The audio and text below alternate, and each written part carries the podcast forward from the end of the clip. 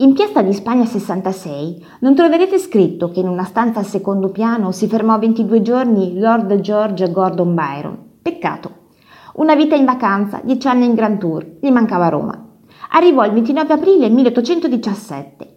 Sarebbe venuto anche prima, ma troppi gli inglesi per strada, un branco di stupidi allucinati che cercano di apparire sontuosi spendendo il meno possibile. Sarebbe rimasto anche dopo, ma senza l'amante di turno, Marianna, sto male. Cavalcava sempre, facendosi travolgere dai millenari silenzi della campagna tra Ariccia e Frascati. Cavalcava sempre, soprattutto di notte, quando le rovine brillavano meglio d'antico. Trovava in quelle rovine lo specchio dei suoi tormenti, romanticheggiando sul passato perduto di Roma. Trovava però riprovevole lo stato presente di Roma, specie davanti a uno spettacolo come le esecuzioni del boia Mastro Titta, così impressionanti che ci mise un po' a riprendersi. Trovava riprovevole il turismo dei soliti inglesi, incapaci di distinguere la statua equestre di Costantino da quella di San Paolo.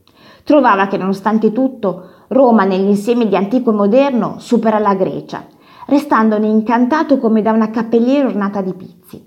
Incanto che chiuse in poesia, Il canto del giovane Aroldo. Prima di lasciare Roma, Byron entrò nello studio dello scultore Thorvaldsen. Si mise in posa, capello mosso, sguardo accigliato.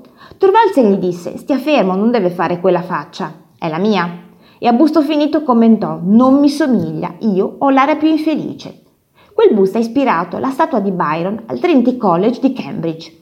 Se non potete andare fin là, a Villa Borghese ce n'è una copia.